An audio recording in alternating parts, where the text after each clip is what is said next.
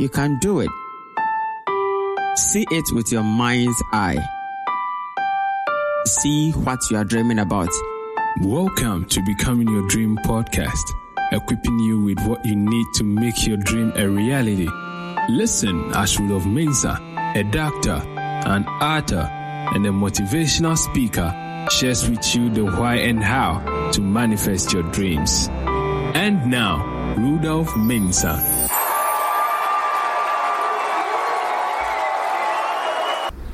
Hello there. Welcome to another episode of the Become Your Dream podcast. Today, I have a special message from someone I admire so much growing up, Rosa Parks, who was an activist. And, and this is what she had to say. I have learned over the years that when one's mind is made up, this diminishes fear. End of quote. I've said somewhere before that making a decision is the most important aspect of becoming your dream.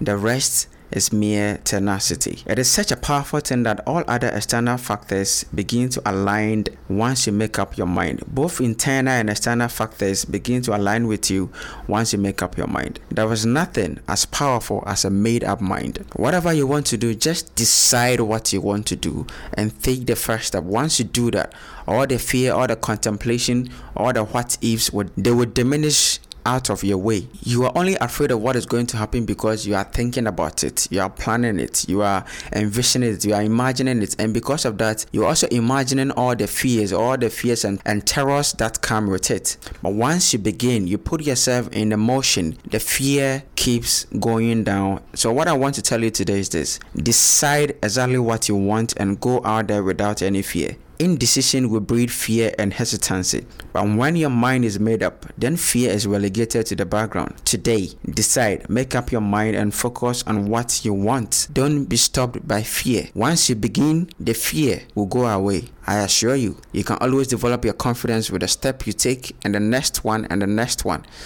So decide, what do you want to do?